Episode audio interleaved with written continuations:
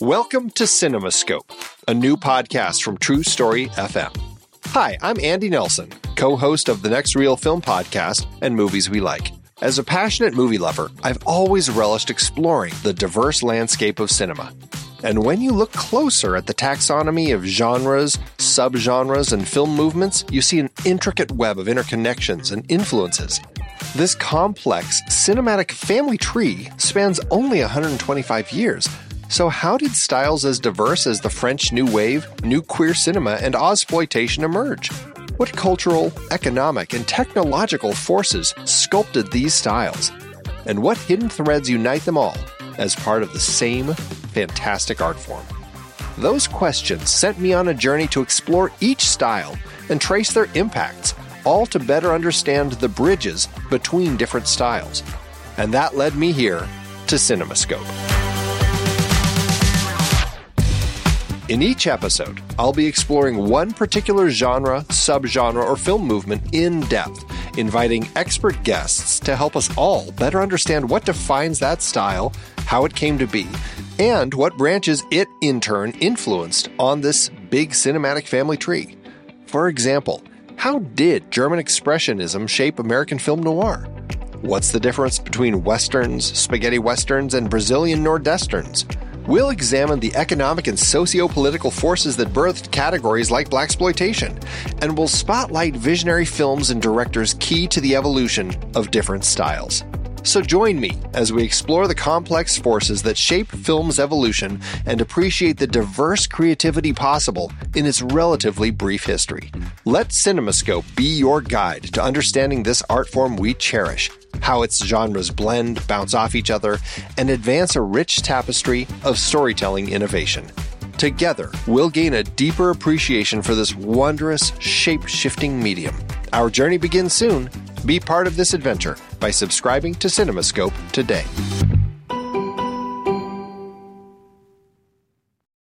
Uh, the trailer, Andy, uh, all I got is the re release. What do you got? Did you find anything? Disappointing. Yeah, I looked too, and I couldn't find it either. And you know, it's it's. Uh, I, I feel a little bit uh, guilty because I did not actually look on the DVD, which I actually rented from Netflix. It's like if there's one place that might have had it, it would have been there, and I did not look. Well, you and, just said that, and now I need to go over to see if it came. It did not come with the iTunes. That was just just movie, no extras. Mm, sucks. What are you going to do? The DVD I know had a couple extras. Uh, one was kind of about you know uh, interviewing a real tugboat captain whose tugboat they use, and are you uh, kidding? Stuff like that. Yeah, no, a real tugboat. Talk- the tugboat yeah. guy. Yeah. Or, it might not have been a tugboat guy, but it was, it was a guy who like ran something involved with the real locations that they used for for the movie.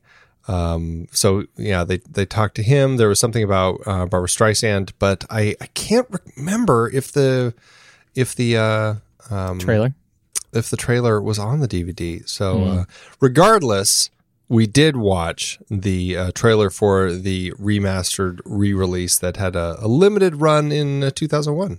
We did watch that trailer, and it was exactly like the re-release trailer of the last movie we talked about.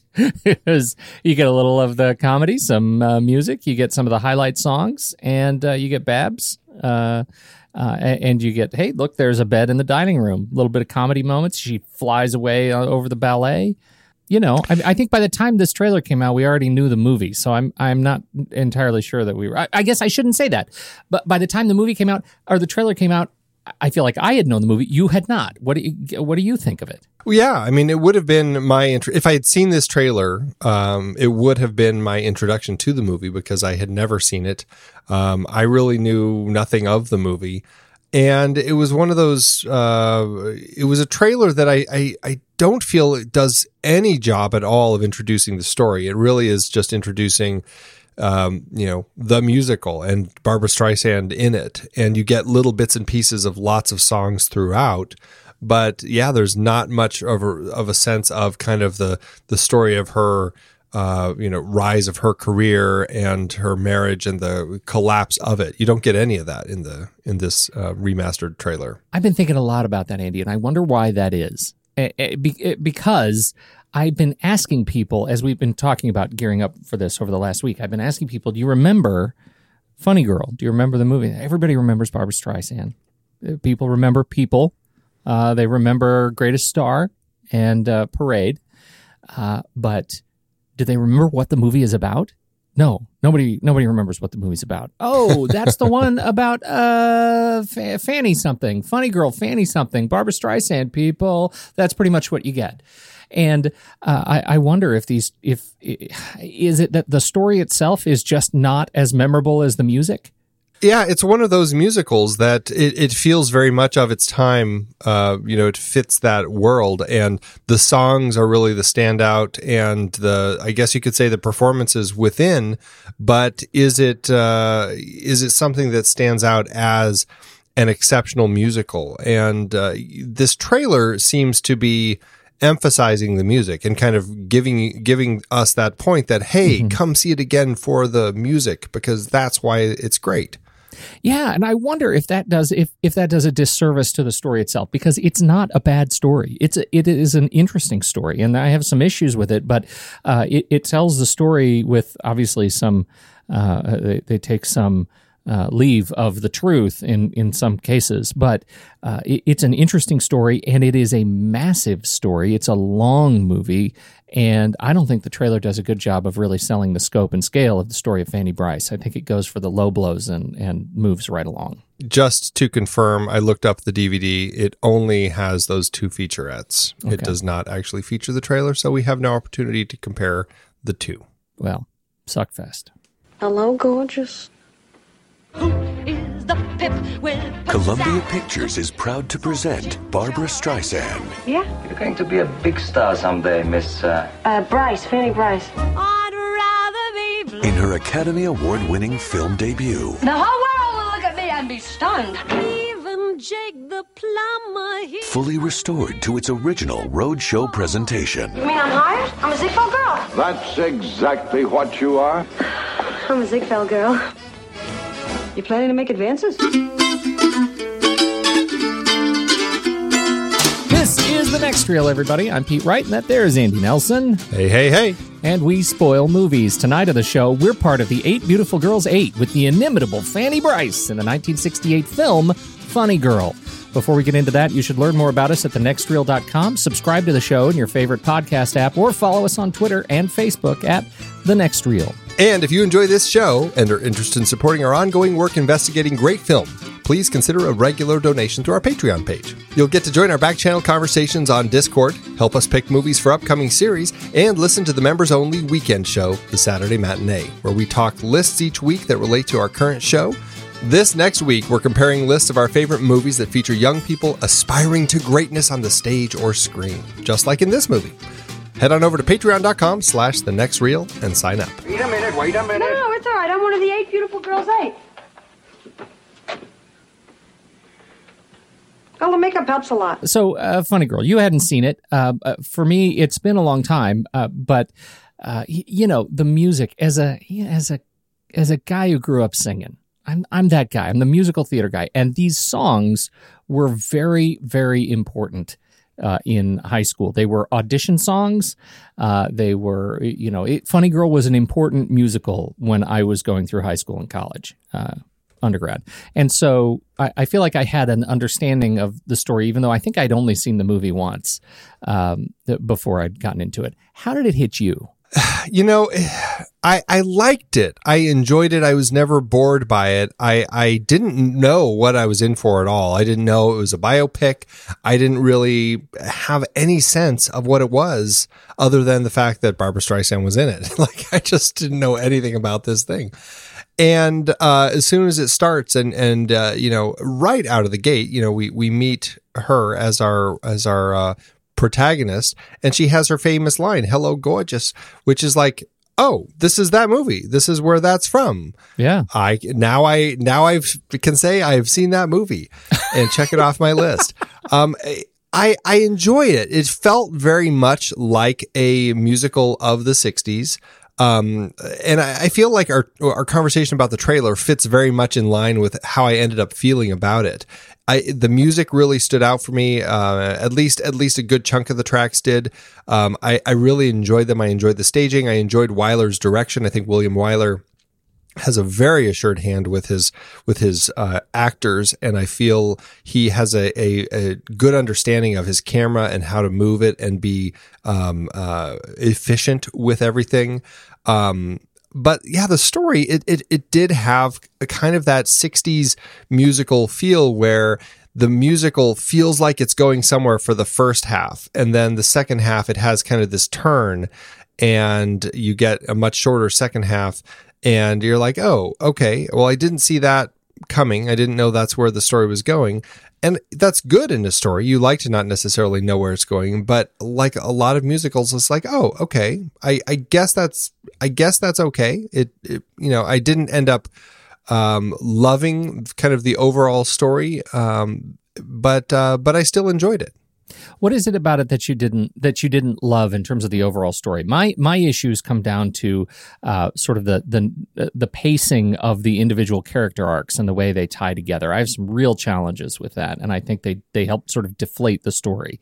But I'm curious where your where problems are to start. I think a lot of it boils down to the relationship, uh, really, between Fanny Brice and Nick Arnstein.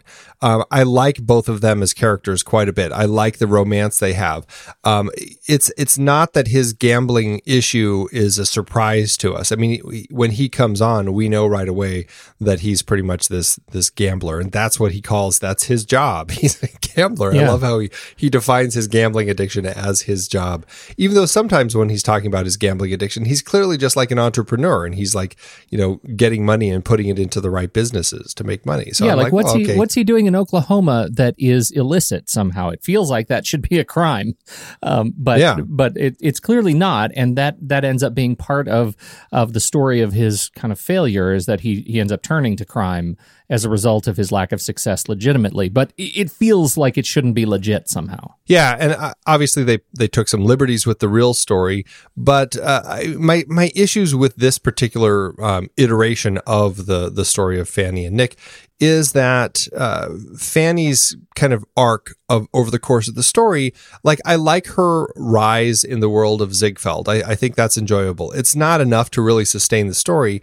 and so they kind of throw in this relationship she has with Arnstein, and um, and I felt like it just it, the story kind of deflated a little bit when it really ended up focusing on the struggles of their relationship as she's kind of continues her her rise to fame and he struggles to find his place. And because of his pride apparently is too proud to um to you know take her help and has to get himself deeper and deeper into into debt through his gambling issues.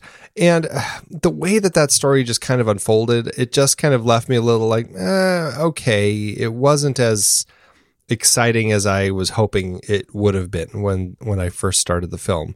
Um, but you know, it, I, you know, I don't know. I, I don't know if the real story would have been any better, but I just I, I struggled with that in that element of this story. I, I think there's a certain sort of ironic self awareness of the film, and particularly of Fanny's character. Like she tells the audience why I have trouble with this movie. Right? She's she's sitting at the at the table, and she's you know after Ziegfeld calls, and she says, "Oh my gosh, it's happening too fast. It's happening too fast. It's too much success. I haven't struggled enough." And that I think is the problem with her individual arc. Like it's built on the the jokes. It's built on the fact that it's funny, but we don't get any get to see enough of the struggle to make her success a reward. And so the struggle comes in uh, thanks to this the the relationship story, which never really seems to have any uh, sort of emotional weight to it. You know, uh, it- first of all, they, I know way before, as you already said, I know way before these characters do that there's a gambling problem here, and they should be more concerned.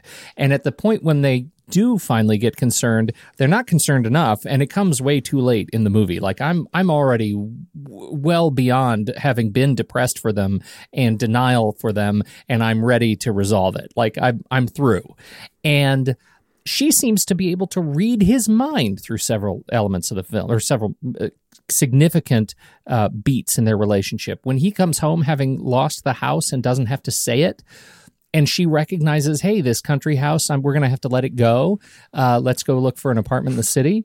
Th- that comes as a complete non issue in terms of both of their performances. Like it's there is I, I get no sense that they uh, that either of them are in any way moved at the fact that they're going to have to sell this beautiful house and that that is a representation of the ultimate loss that is his career that is his sort of his you know livelihood and uh, I, I have a real problem with that it, it is there's there's just no there's no engine to this thing and and so it ends up being built on on just moments and some excellent music and uh, and I just feel like uh, it's it just needs a little bit more of a goose. Yeah, it's it's as if they as they were structuring the story, they focused on some of the the the the issues that they shouldn't have. Like they made some of the issues about her rise in the world of Ziegfeld and all the comedy on stage and all that. Um, kind of the big moments and some of those little moments that would have been the stronger character moments to show us. Um, they just kind of skip past, and we just get little bits and pieces, and it uh, it it does seem to gloss over a lot of the elements of the uh, latter half of the film, and really kind of the the rise and fall of their relationship, which is so critical to the to how the story ends up unfolding in that last uh, act. And it it yeah it just it deflates and it just uh, it it's frustrating because I felt like there's an interesting story here, but we're not necessarily getting all of that interesting story. I, I have to compare it to La Vie en Rose, right? Which which is this movie that that has buried inside of it an, an interesting story that is anchored by fantastic mu- music and an epic performance by its central character that is ultimately a disappointment of a film. And that's kind of what I felt uh, about Funny Girl because I really enjoyed Barbra Streisand in this film. I enjoyed watching her on screen. I think she actually did some things in, in terms of her performance and the way she aged over the, uh, uh, several years um, that that I think were very compelling, and uh, obviously the music was w- wonderful to my ear, and uh, it, it, was really neat to watch her perform these uh, these classic songs and some new ones for the film. Um, so I, I, just don't feel like that performance to me was enough to uh, enough of a buoy to the rest of the film. Um, how'd you feel about about Babs? Oh, I I mean, it's clear watching this why she became a star. Um, whether it's the singing or on stage or on screen uh, or behind the camera or wherever she is. I mean, mm-hmm. she's just uh, incredibly talented. And watching her here, I mean, she she handles the drama really well. She understands the the powerful little moments. She also understands the comedy, and, and we've talked about that before with What's Up, Doc. Mm-hmm. She's just a really funny lady, and she understands.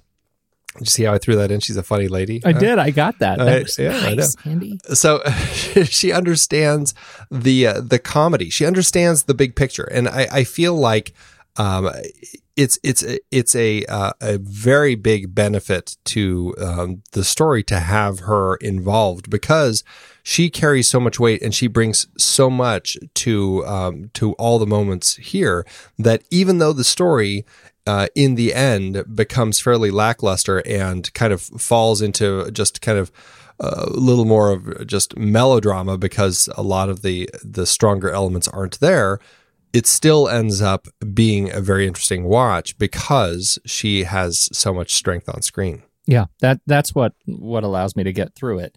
Uh, I the, on Nick, Nick's part, I, think part of the thing I struggle with when you look at his role in the overall arc of their relationship and the arc of the film, I struggle that he comes in early but not enough to care, and we don't get enough of him to to really get to know him and feel for his character until too late in the movie, and I, I don't know if uh, I, I don't know if that's a result of them taking too many liberties with the the you know true story. But as long as they're making taking those liberties, you know, why not give us a guy that that we get to know in a, a little bit more of a significant way earlier, so we can we get a sense of of his you know his direction.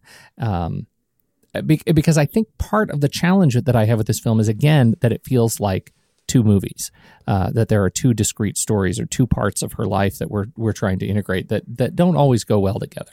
So he- here's a question for you, and I, I'm just curious, and I don't know if either of us will really have an answer to this. Um, so the real relationship between Fanny Brice and uh, Nick Arnstein, um, she pretty much knew he was kind of a criminal um, before they even got married. Um, before they got married, he had served for 14 months uh, in Sing Sing for doing some wiretapping. Um, and then, uh, and she waited for him through all of that.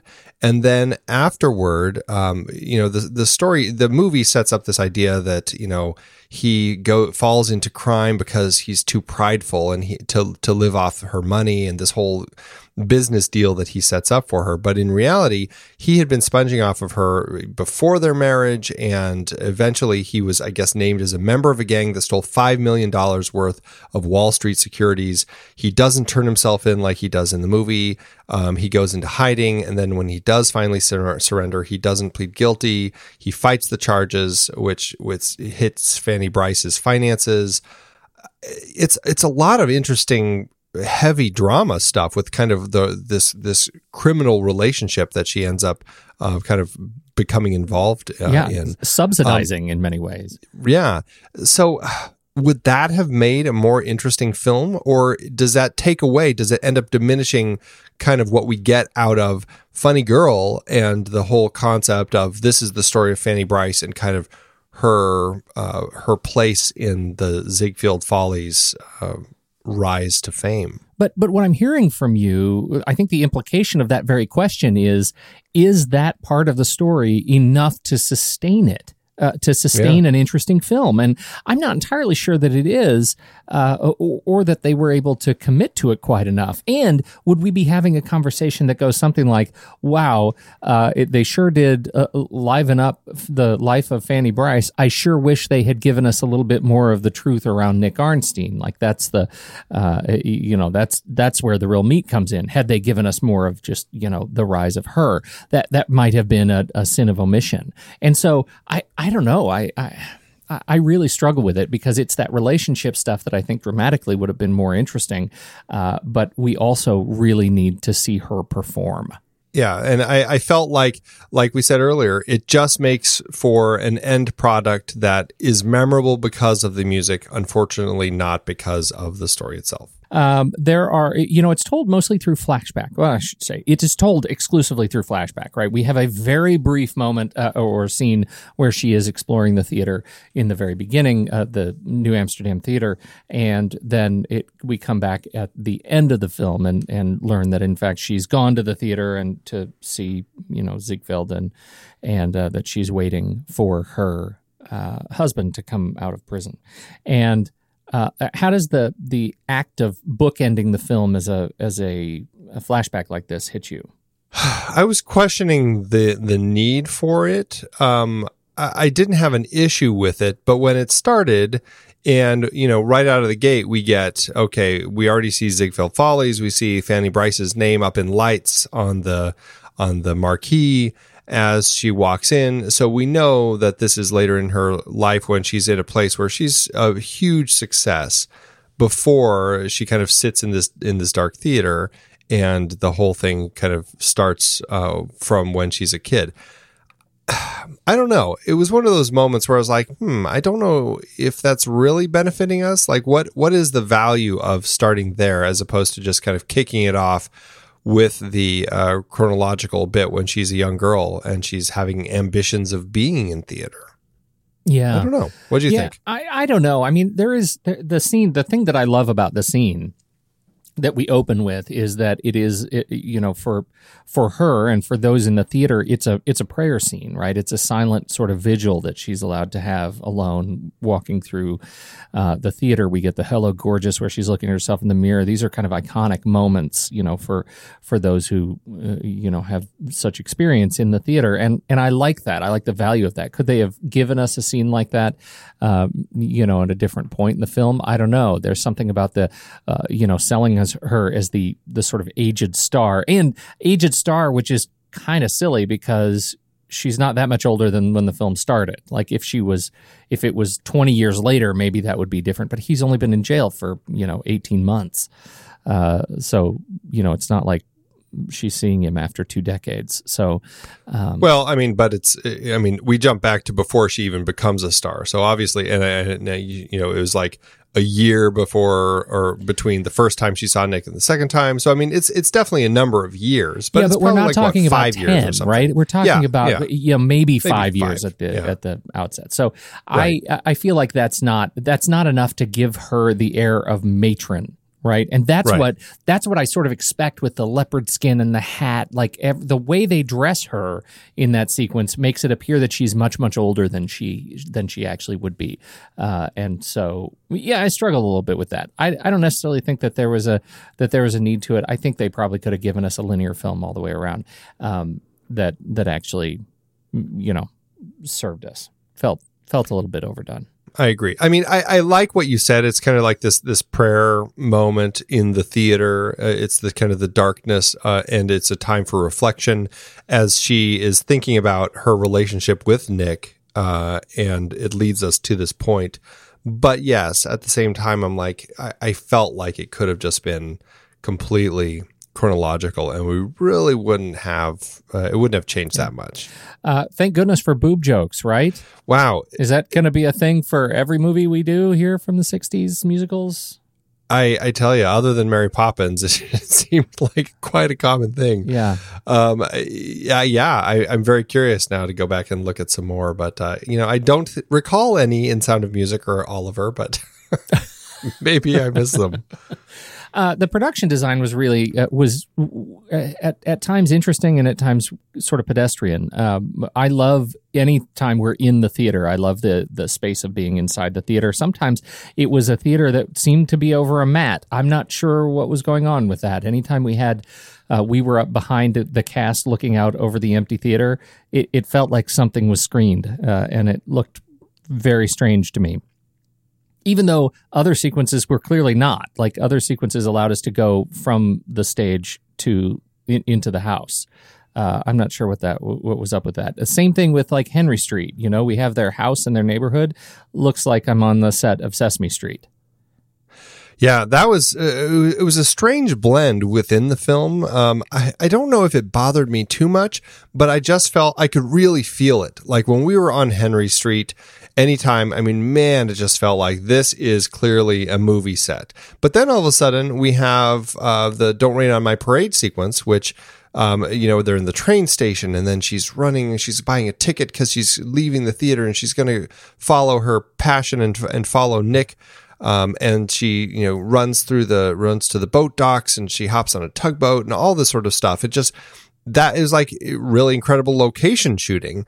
Um, and so it was this it was kind of a strange blend because when when we're in some of the sets they look like incredibly like sets uh, which it just it wasn't a good balance for my taste Yeah, boy, that parade, the entire parade montage was fantastic. Like the the locations, Oh, right, yeah. running through all of the the boat warehouses. I mean, it just looked really really cool.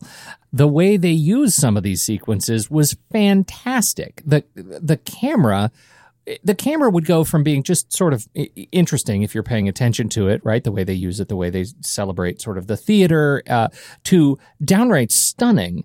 Uh, the the Rain on My Parade sequence in particular, that helicopter shot is amazing for 1969. W- what was that? Yeah, sixty-seven. It it it's yeah, it's a helicopter shot from far distant, looking at the tugboat, flies all the way down to get kind of a, a, a medium close shot of um, Fanny Brice as she's continuing to sing her "Don't Rain on My Parade" song. Uh, and then she finishes it, and then the helicopter, you know, flies back up, revealing the kind of the wide shot again. I mean, it's it just blew me away when I saw that. It was so steady, so Yeah. steady. Uh, it's it was fantastic, and same thing in the theater during the ballet sequence, her opening night ballet sequence, the Swan Lake, uh, uh, Swan Lake spoof, I guess. Um, the the actual ballet sequence, the camera is doing all kinds of bananas off axis uh, flyovers, which I found really disorienting. Like, uh, are are they trying to indicate somebody is uh, somehow inebriated? Uh, I, I don't know, but it was it was really crazy to look at. And, and I think it actually a very good way. I think it was very effective. I'm just trying to figure out who are they trying to communicate with here. Well, in my my sense, because I, I w- I was totally pulled in by that as well. Just the the craziness of how we fly in over the ballet dancers, and then yeah, it keeps giving us these these Dutch angles or these moves into these Dutch angles, and I was feeling like it was just this disorientation because this is the show that Nick misses because he's he's decided to stay and and gamble his money away because he feels like this is the night.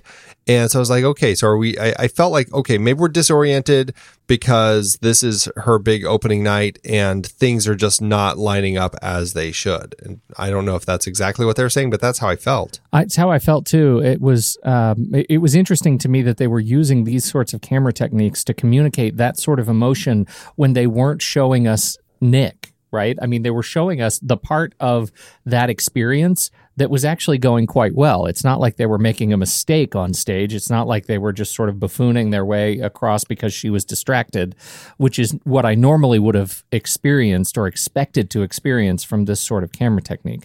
And since Nick was the one that was clearly in trouble, I, I, I find it a little bit hard to rationalize, even though I want to, and I feel like that's kind of the intention. Uh, Yeah. I find it hard to rationalize, you know, why he wasn't on screen. Yeah, I agree. Uh, Or or even getting some shots of Fanny's face as she's like looking in the crowd because we already saw yeah.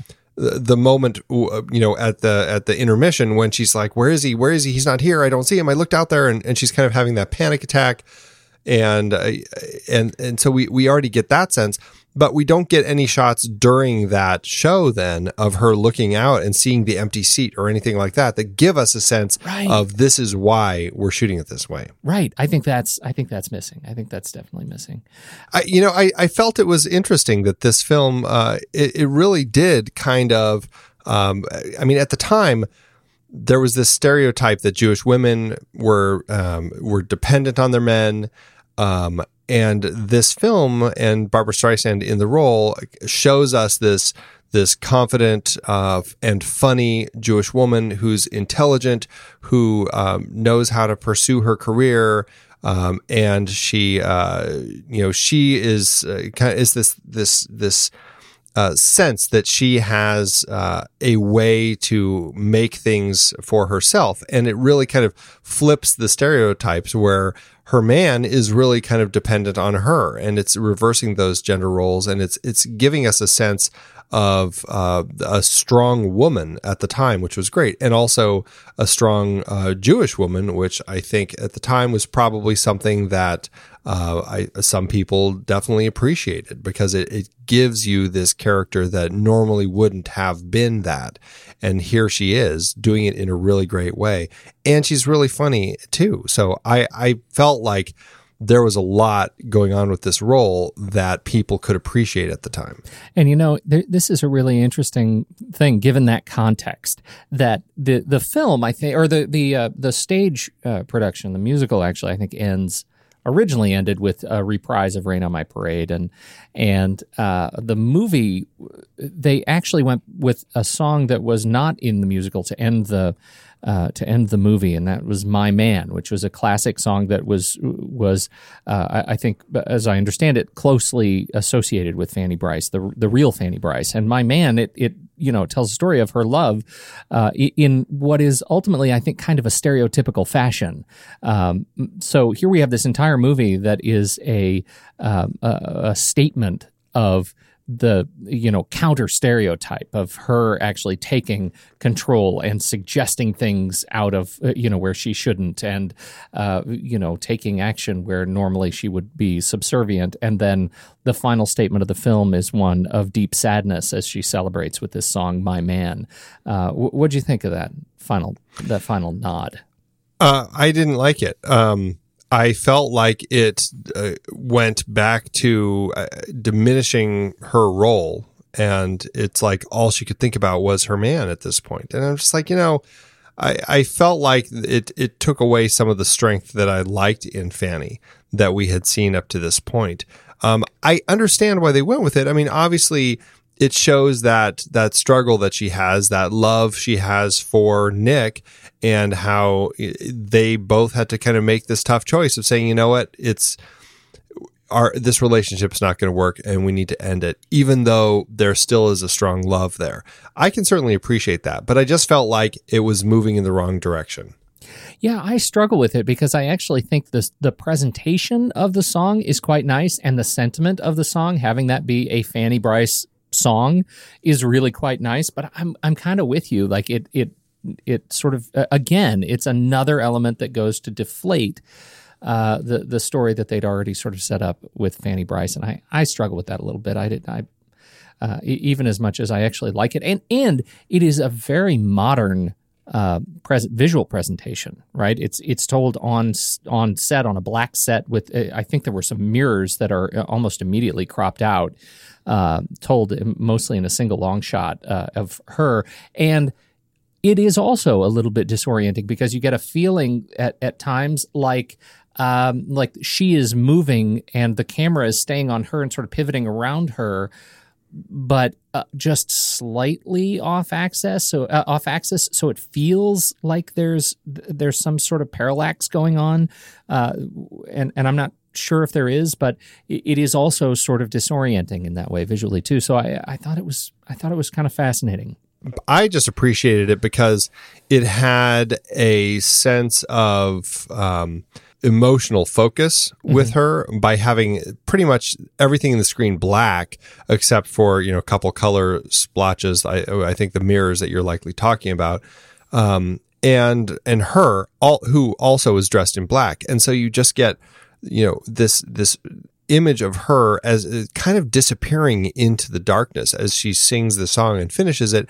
And then as she finishes she kind of you know throws her head back and the front lights are gone and you just get this this shadowy little silhouette of all that's left of her and i thought it was a r- really interesting imagery and i appreciated what wyler was doing there even if i still disagree with it you know i, I disagree that that's not what we want to be saying about fanny at the end of the film here Yeah. um, but it was visually stunning The transition from stage to screen, I think, was an interesting one. It comes off of a controversial biography that had been uh, commissioned by Ray Stark. And now Ray was in the family. Right, exactly. He had married Frances, um, uh, the daughter that we see uh, briefly in the film here.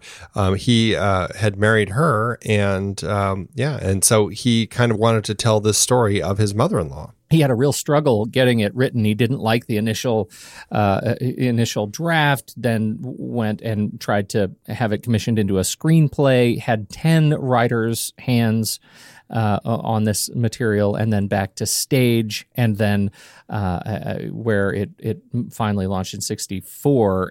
His effort to tell the story was, uh, you know, it was long and noble.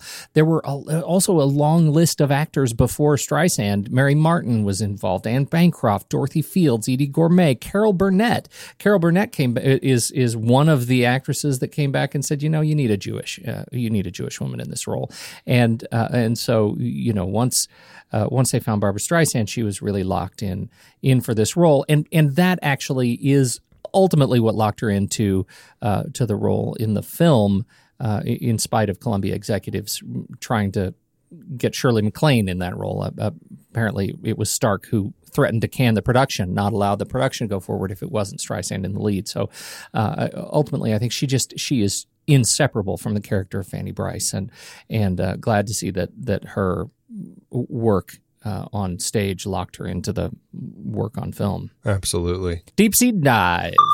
The confrontation with Nick. Uh, this is after Nick skips out on the psychotic ballet performance uh, so that he can play poker and, uh, and ultimately not do very well. This is right about uh, an hour and 59 minutes, uh, hour 59 to 202 uh, in this scene. What do you think? Uh, wh- why is this scene an important one for us to talk about? I this is a just a, a a really solid scene that gives so much meat to um, what the story is really about, which is the relationship between Fanny and Nick, and why uh, they are having a struggling relationship when it comes to his gambling, and kind of the way that he views their relationship. I think a lot comes out in this particular scene about how uh, you know her her premiere really shouldn't be any more important than his success at a poker game, the way that he sees it which uh, you know I, I, think said a lot about who he is and and his beliefs in this world of gambling that he's uh, in which he is so deep.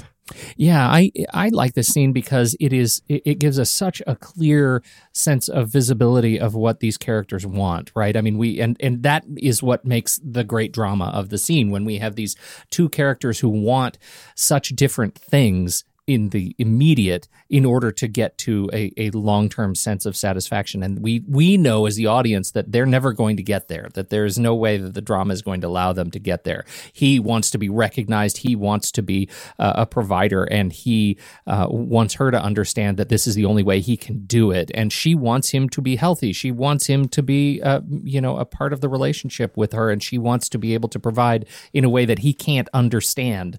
Uh, and so it is a battle of egos and a battle of wills and uh, uh, ultimately a battle of, of you know deep disappointment and sadness and I, I think it's um, it, it's a wonderful uh, opportunity for her to really shine um, you know and I, I feel like she's been doing some bouncing around so many sort of different com- comedic moments in the film that I think she's this this scene is a real standout for the kind of drama that I had hoped would be even more robust throughout the rest of the film.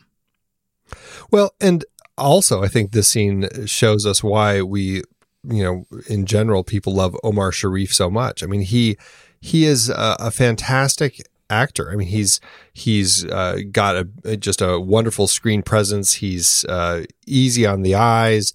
He is uh, kind of just that just that uh, smoldering romantic leading man. I mean, when he's singing "You are woman, I am man, let's kiss," it's like okay, let's let's do it.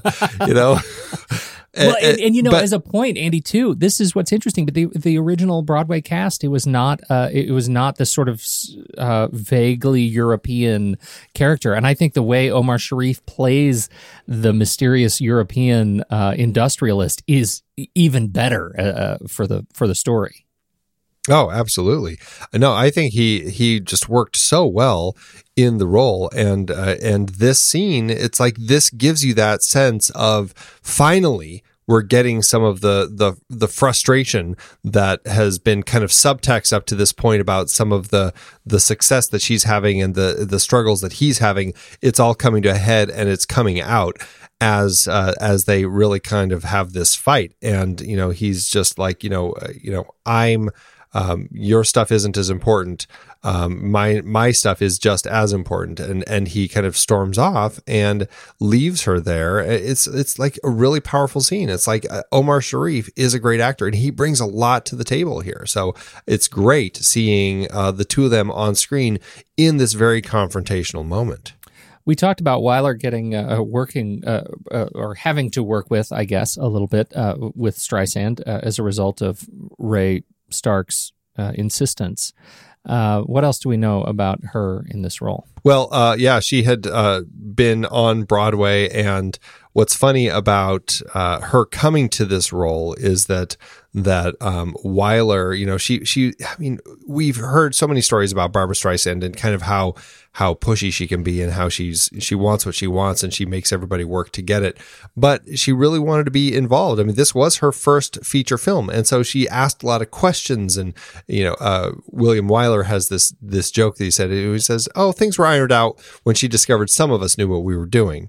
Um, and and I think that kind of goes to the point of uh, you know she she she feels like she needs to push her way in and, and make things work the way that she sees it, and she certainly did in this film, even though it was her first. You know, she well, there I mean, were, she was like uh, 25, 26 years old, right? I mean, she Yeah, oh, yeah. was in so many ways the character she was playing. Yeah, she she really was the one who would say to Ziegfeld, "Um, I I don't think I should be in that act." Yeah. Like she is that one who would make that sort of stuff happen. And um, but what's funny is like you know she didn't even know who Wyler was when he was brought on to do this, and and apparently when they said that she or that he had won an Academy Award for uh, directing Ben Hur, she said, "Chariots, how is he with people like women? Is he any good with actresses?"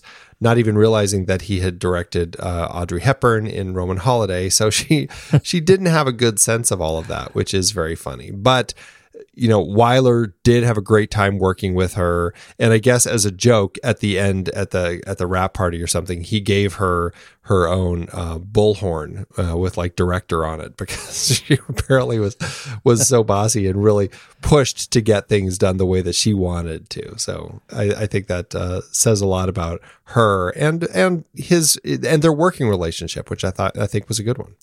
Uh, she uh, was married at the time to that, uh, I think, what we know as uh, that 1960s cinema hunk, Elliott Gould. Oh, the silent partner himself. Right, right. Yes, indeed. Uh, but it did not go well, thanks to the dastardly Omar Sharif also playing to part. yeah, the, they had an affair uh, during the mo- making of this, and I guess um, a, a photo got out of them kissing. And uh, you know he uh, he is has Egyptian blood, and there was a six day war that was uh, very uh, prominent at the time of this. And I guess the Egyptian press began a campaign to get his citizenship revoked over the images of the kiss. The headline in the Egyptian newspaper said, "Omar kisses Barbara, Egypt angry." and uh, they just kind of uh, laughed it off. And I, I guess Streisand said, "Egypt angry. You should hear what my aunt Sarah said," which sounds sounds just like her, just like her. So uh, very funny. Um, and I guess uh, you know their relationship was uh, ending as they were ending the the film. And when she was singing "My Man," uh, Wyler, I think smartly had Omar there um, just to to kind of heighten her emotion as she sang that song um, because it ended up you know representing a lot more in context of, of how she was delivering it. He was not Yeah. uh, also not the first uh, considered for the role. Yeah, Frank Sinatra uh, was actually uh, considered uh, for the role of uh, Arnstein, but I guess uh, Streisand, as much as she respected him as a talent, disliked him personally, which I thought was interesting. So he was uh, nixed, and uh, then they had a few other people, some other names uh, fly by, like Cary Grant, Marlon Brando, Gregory Peck, Sean Connery, uh, and uh, James Garner and stuff. And uh, but yeah, it all ended up falling to the fantastic Omar Sharif. Yeah, all of those characters would have been, uh, all of those actors would have been much truer to the stage uh, performance, right? In terms of the the adaptation, right? Everybody Yeah, uh, right. in that list, they're just the the strong sort of. I, I guess uh, Sean Connery is probably not that. the- Everybody but Sean Connery is that sort of strong American type, you know, and Yeah, right, right. and uh, and I think Sharif just adds so much uh, texture that and culture uh, that was missing. Uh, from the, the stage performance, I think it's great. Uh, we- yeah, there's a mystique about him. yeah, so. yeah, that's the that's the stuff. Uh, Harry Mm-hmm. Stradling Senior uh, is behind the camera. Yeah, he had uh, he had done a lot, and uh, he had 13 Oscar nominations in his career. Um, and this was right toward the end of his career. The last four pictures he uh, made uh, starred Barbra Streisand. This is the first of those four. And the last of those four was The Owl and the Pussycat in 1970, on which he died during production, sadly, and they had to replace him. Um, so, uh, but yeah, he ended up, uh, you know, really working well with her. And, you know, going back to specifically to our scene, what I find so fascinating, the way that he and, and William Wyler work on this is just, again, the efficiency. I mean, this is a very simple scene. It's about this confrontation between husband and wife as, uh, as, you know, she's upset at him and then he ends up taking it out on her but all told over the course of this you know three minute scene there's only three shots in the whole thing. The first of which is just an, just a really short close up of her as she's uh, you know leaning back in the dark um, and then she hears him coming in. And then we cut to a wide shot that la- lasts most of it until we cut to kind of a second wide shot at a different angle of the two of them as they finish their fight and it was just it's so efficient and so clean. The camera movement is very limited. Oh just kind of just little movements to keep cameras in frame.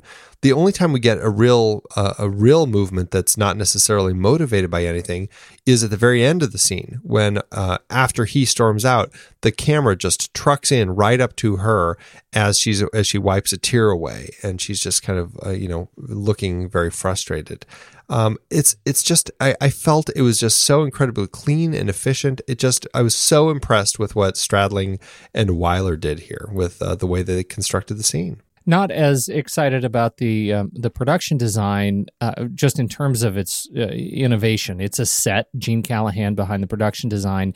Uh, I I don't necessarily know that that's a bad thing in this particular scene because we're so focused on these two characters. And uh, one of the elements that I think really works well is just allowing such incredible depth, where we get to see Omar back by the door and her on the couch as we're shot from behind the couch.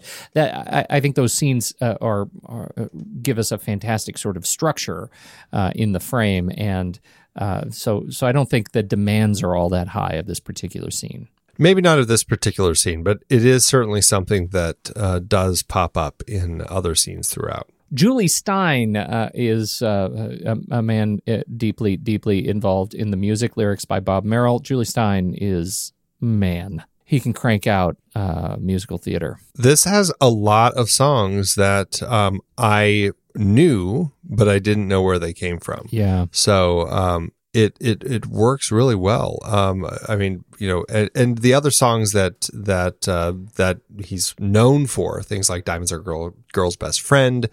That's uh, that's one of the big ones. Um, uh, just a lot of stuff from uh, musicals and uh, theater. Uh, you know, Gypsy and um, what else? Anchors Aweigh and uh, Gentlemen Prefer yeah. prefer, prefer Blondes, Three Coins in the Fountain.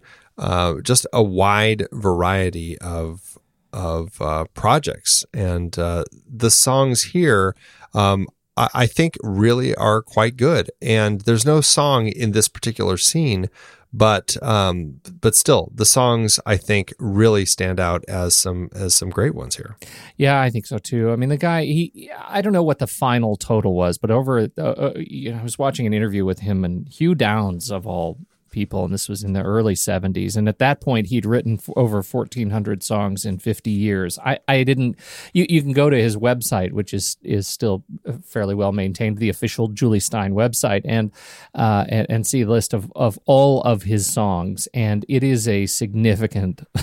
significant list, all alphabetical. Uh, you know the way he talks about it. He's, he, you know, he says, "I'm, I'm writing music right now. I'm writing music while I'm talking to you. I'm writing music all the time. It's a job. You sit down and you do your job." And and I really like his his sort of perspective on that. You know, uh, that that as a creative, uh, a person in the creative arts, like there, there's no writer's block. You, you, might turn out crap every now and again, but there's no writer's block. Uh, you just keep writing, and uh, and as a result, he he is churned turned out an absolutely legendary catalog.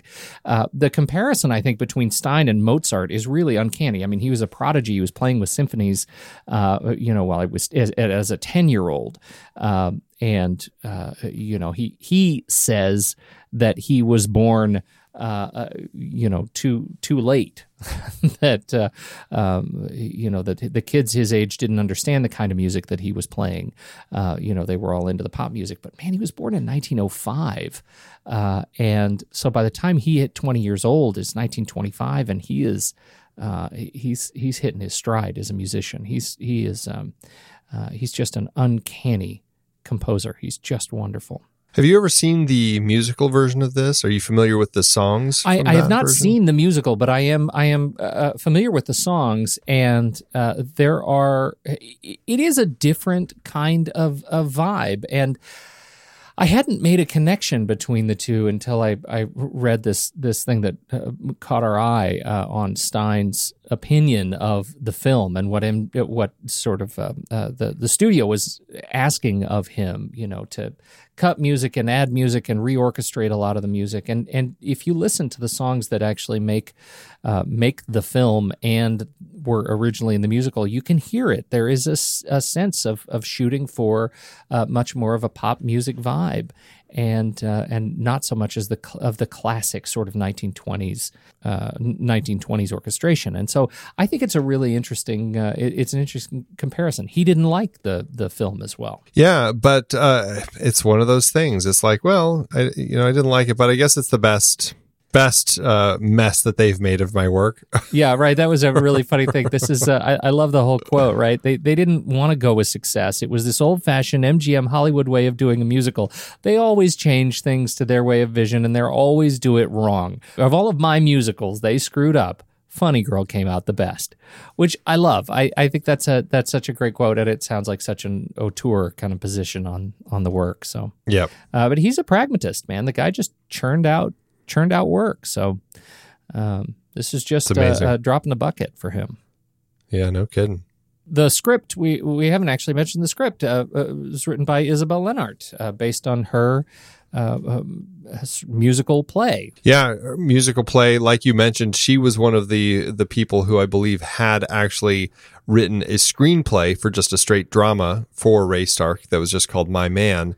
Um, before it ended up getting uh, revisioned into the uh, the musical version, so she wrote the musical version and then adapted it into the screenplay here. What's interesting about that the uh, the musical version was also uh, way way too long, and over the course of 17 previews before it opened on Broadway, they ended up cutting uh, and cutting and cutting and cutting, and and ended up having to. Um, uh, to, just to get it down to the sort of two and a half hour running time that the stage uh, play had. So I think they really struggled telling this whole story. At least that's a that's assigned me that that they really struggled telling this whole sort of complete story of Fanny Brice. Uh, it, it pretty much doesn't matter what media. Yeah, Uh, direction by William Wyler. We mentioned William Wyler. I, I find it amazing that uh, William Wyler, who is, I, I think, a fantastic director, uh, his name comes up after names like Mike Nichols and George Roy Hill and Gene Kelly.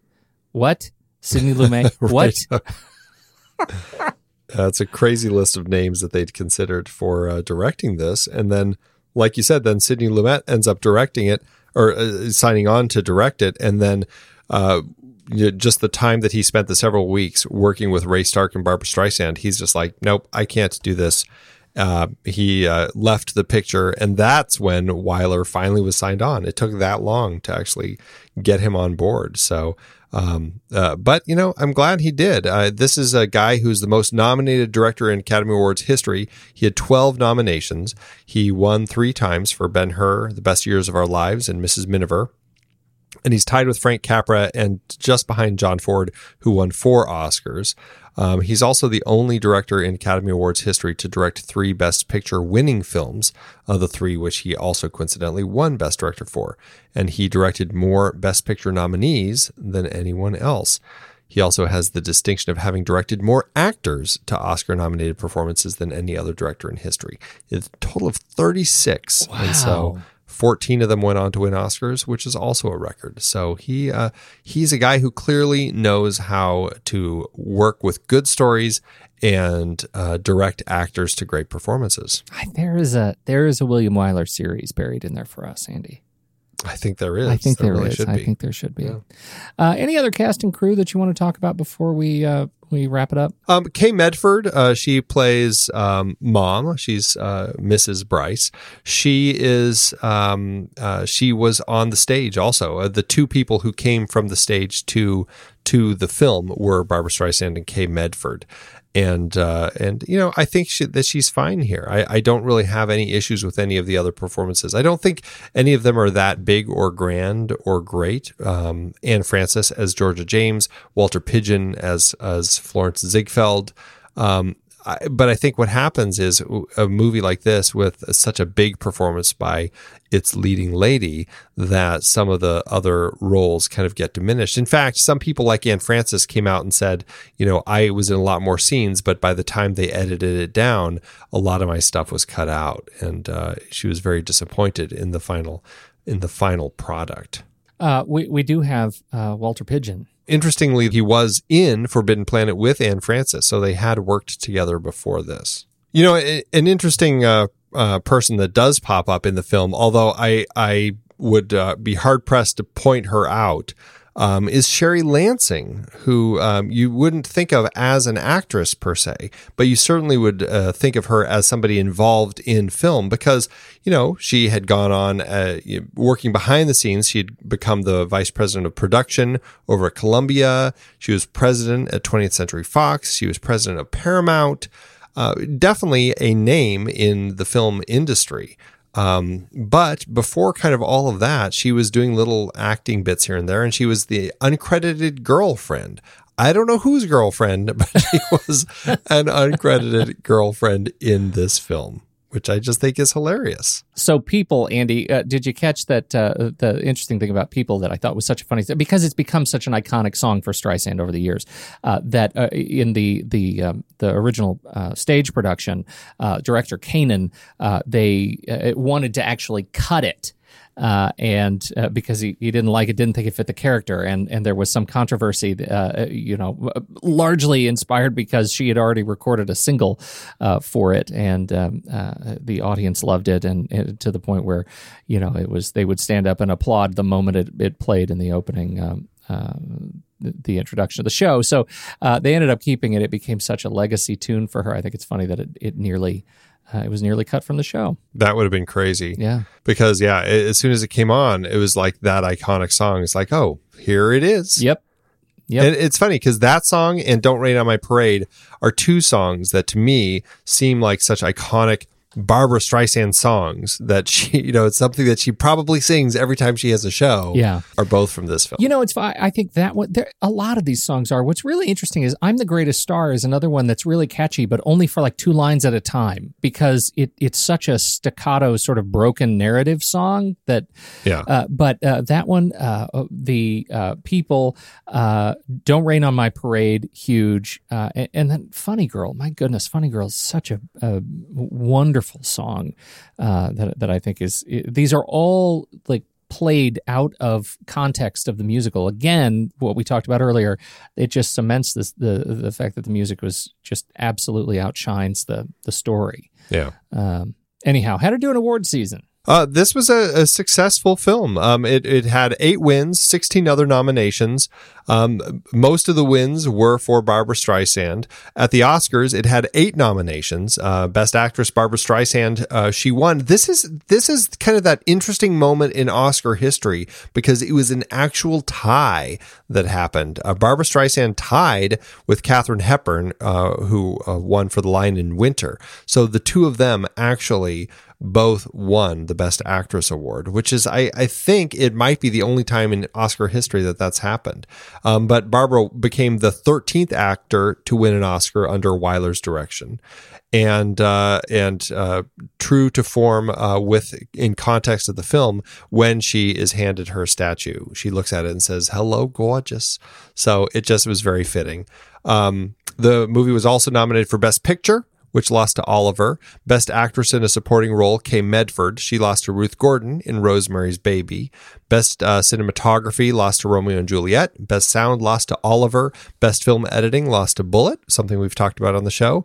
Uh, Best Music, Original Song, the song Funny Girl lost to the Thomas Crown Affair for the song The Windmills of Your Mind, which is um, it's kind of funny. Uh, it's a very uh, catchy song that sticks in your head.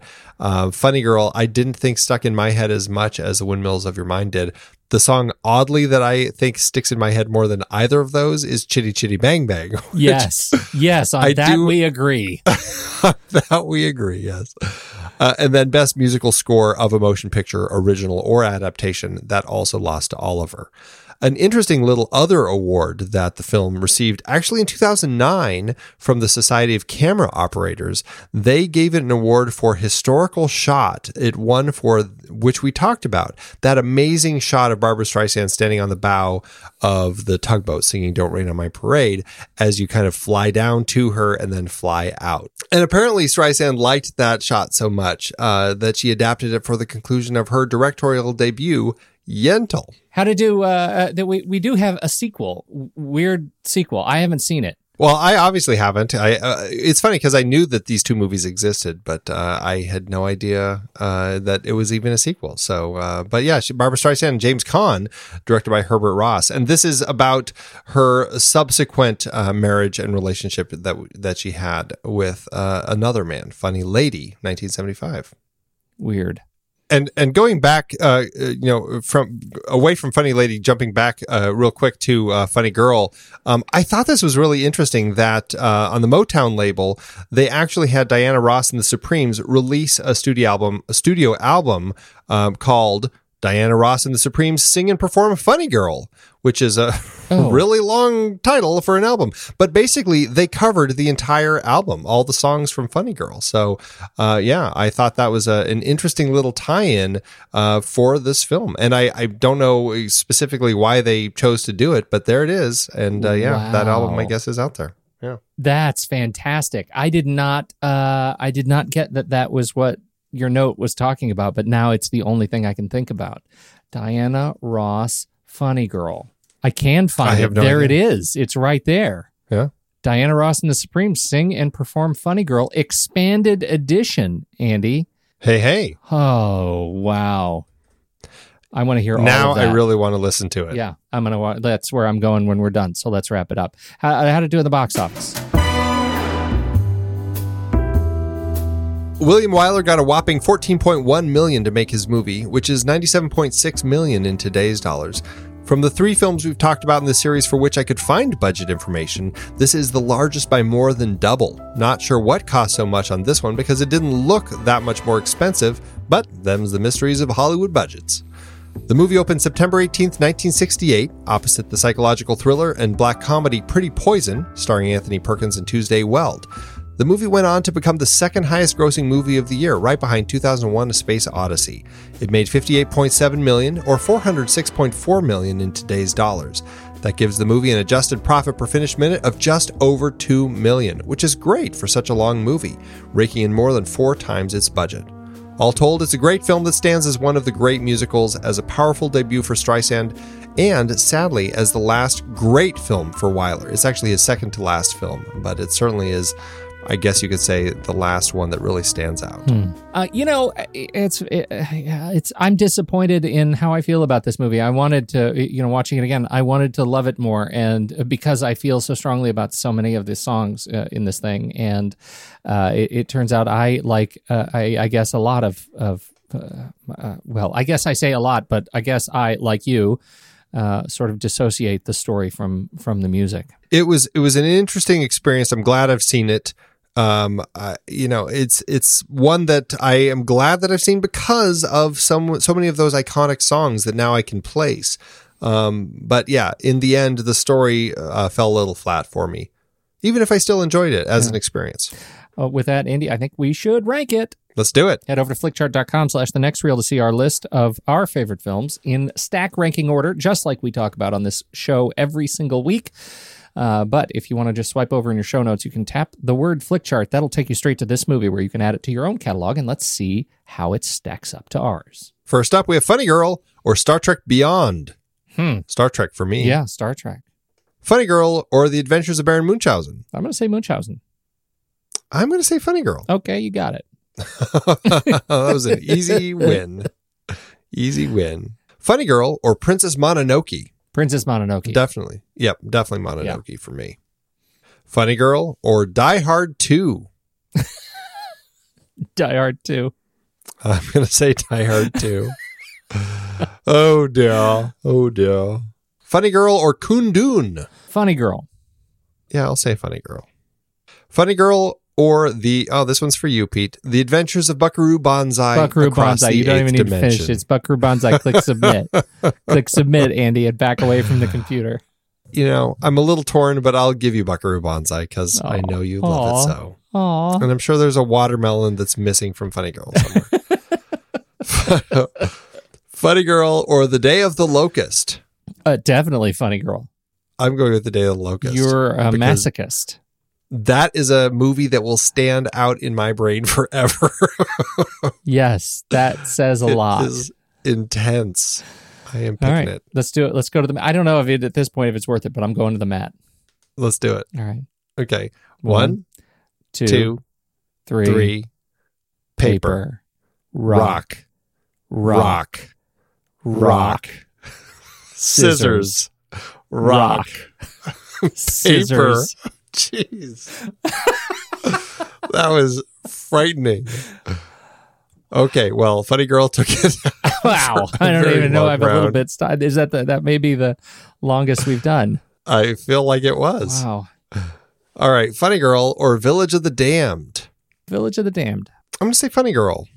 Okay, I really, I, I'm okay with that. Okay. Um, yeah. I, I mean, it's it's the songs. It's it's the big moments of Funny Girl that for me stand out. Okay. Um, and that's it. Uh, Funny Girl is at 240 out of 340 on our flick chart. There it is. All right. So how to do on your personal chart? Uh, this one it, on our flick chart, it ended up at about 29%, which seems pretty low. Uh, my personal one, it ended up 1323 out of 3925, which is about 66%. Um, and, uh, you know, I, I felt like it was in the right spot. I didn't feel like it was uh, a huge issue. So uh, that's where it landed. On mine, it ended up at 592 out of 1,011, which is 41%, which is low. And uh, it's actually disappointingly low given how I feel about even just the music. And so uh, that that says on letterboxd.com slash the next reel, I should be uh, I should be voting for two stars, which seems like a, a particular crime. Uh, to me, I'm I'm gonna go ahead and and give it a, a solid three with a heart. Three with a heart. I, you know, I was really torn if I was doing three or three and a, three and a half, and I felt like I ended up at three and a half. But mostly, it's just because the music Yeah. and the joy that I ended up feeling with the film because of watching Barbra Streisand. Like I just felt like she stood out so much in this film for me as an iconic screen uh, performance that I'm giving it that three and a half, largely because of that. I'll, I will go with you. I'll give it three and a half. That's fine. Oh, I well, feel good about that. Well, there you go. Uh, so, uh, okay, so there we go. And this actually wraps up our series of uh, films of the 60s musicals, at least our, our first dip into this particular well. Uh, where do we go from here? It's going to be a fun one, Pete. We're we're jumping back to uh, to look at uh, director Kathryn Bigelow, and I think it's going to be uh, a nice time just kind of looking at some of her films again as we kick it off with her 1987 film Near Dark. And then we're going to be looking at the, uh, I guess you could say, somewhat iconic film now, her 1991 film Point Break. And then we're wrapping it up with her most recent film, Detroit, which was released last year. Looking forward to all of those. And uh, does that does that complete our catalog of Kathryn Bigelow films? Oh, heavens no. I want it to. I think There we're, I think we're going to need to go see more.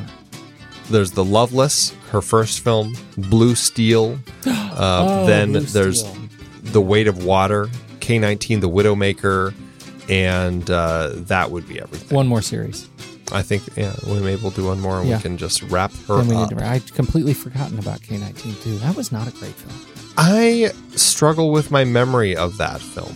Yeah. I, I felt like there were elements of it that I thought were pretty good, but there was a lot of stuff that I felt I struggled with, uh, namely Harrison. Yeah, Ford. Harrison Ford is going to be what you're about to say. Yeah, that was it was not uh, it was not great, but you know, Not one of his Ford finer and, moments. And Liam Neeson, yeah, I wanted more uh, out of that. sure did. Yeah, sure did. Anyway, well, this has been a lot of fun. I'm very much looking forward to this next set. The next reel couldn't happen without the hard work of Stephen Smart, who runs our Instagram program all the way from Scotland. Ben Steerick is helping out with that. Ben Lott uh, of the Blot Spot runs all things Twitter. And the next real theme, Ragtime Instrumental, and TNR Film Board theme, Crawlin' King Snake by Eli Catlin, can be found on SoundCloud. Thanks so much, Andy. When the movie ends, Our conversation begins.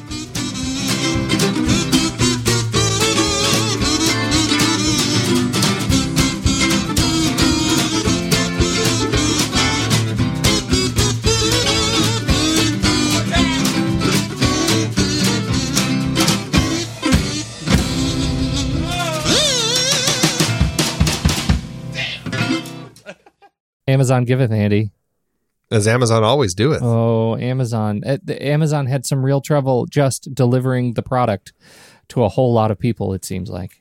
Yes, they love to give one star reviews if uh, Amazon fails on that account. Yeah, but uh, so there were some choice, uh, you know, uh, people who were very disappointed in, in Amazon's performance, uh, who actually loved this film. There were also a few that didn't like the movie itself. Uh, would you like to go? Would you like to go first? That is correct. Yes, I have a one star by Linda Dancy who says, Hate it. I love this movie and have it on VHS, but I wanted a DVD. I ordered this one, and in the beginning, it has music and black screen playing for so long, I had to fast forward. And then in the middle, it stops and has a screen showing intermission. Horrible. Not sure if it was copied or what, but nothing like my VHS, which is still what I will go back to watching. Andy, it makes so much sense now. There were so many people who were so upset about the audio only, no video. I did not make that connection. It was, of course, the first five minutes is audio. It's just the, in- the introduction. music. the music. Yeah. These people. You know, you know what's funny is the Netflix DVD that I have. Yeah. It actually has that on the uh, the label where it says, "Note: the first five minutes of this are black, are audio only with no picture. Be aware." It's like a note that people clearly do not get it. Yeah. Oh, that's a shame. Well, I just love that this person, Linda, is so upset at her DVD that she's going back to her VHS. Yeah. Dad gummit. Dad gummit, indeed. Well, uh, A. Chalian comes out uh, with this two star review saying, It's not funny. How can a movie called Funny Girl be so depressing? okay, Fanny Brice had a depressing life. Why not just call it the Fanny Brice story? The music was beautiful. Barbra Streisand's singing was amazing, but the voices of most of the other actors were so annoying I could barely get through the movie. Oh, dear. Oh boy. Yeah. It's not Oh, boy. funny. It's funny, girl. It's just not funny, Andy. Thanks, Amazon. And apparently she liked that shot so much she adapted it for the conclusion of her directorial debut, Lentil. Lentil.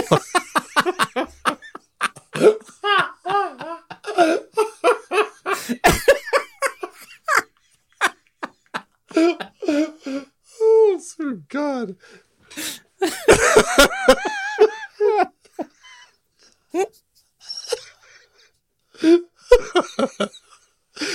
Oh, oh man.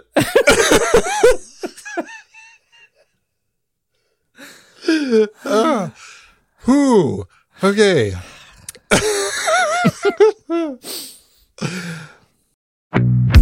you know what I got the other day, Pete? Stephen King's latest. Want to borrow it? Do you know who you're talking to? What do you mean? Andy, when's the last time I read a paper book? It's been like decades. I would much rather use Kindle, or better yet, Audible. What am I thinking? I don't read paper books anymore either. I am an audiobook guy all the way. For those of you looking to listen to the books behind the films we talk about here on The Next Reel, get a free audiobook download and 30-day free trial at thenextreel.com slash audible. Okay, we're gonna play a little game. I'm gonna name a series from season seven, and you try to guess how many movies from it were adaptations. nice. I own this game. We shall see. Here we go, starting with an easy one The Millennium Trilogy. Seriously? The girl with the dragon tattoo, the girl who played with fire, the girl who kicked the hornet's nest. Die Hard. Uh, well, Die Hard 1 and 2. Except Nothing Lasts Forever, which is where Die Hard came from, isn't on Audible. What? Crime of the Century! Okay, 1968 musicals. Uh, Mary Poppins. Nice. We've covered a lot of great movies that started as books. Books like East of Eden, Giant. Or All You Zombies, upon which Predestination was based. So many great movies from so many great sources, and they're all on Audible. Producing this podcast is a lot of fun, but takes a lot of time. We've dropped the dynamically inserted ads because they're so annoying and have no connection to our content. Plus, they just jam those things in wherever they see fit. We listened to you when you said you didn't like them, so now we're directly appealing to you, our dear listener. Please consider an Audible subscription to help support the next reel and our family of podcasts. I have been using Audible along with my family for decades now. I love it, and I have read hundreds of books through it. I couldn't be more pleased with their service, and I know you'll love it too. Head to thenextreel.com slash audible and get your free trial. It really helps us out, and you have a world of over 200,000 audiobooks open to you. So much great material available. Dive in with a free 30-day trial at thenextreel.com slash audible. Start listening to amazing audiobooks of your favorite movie source material with your first free audiobook today. That's thenextreel.com slash audible.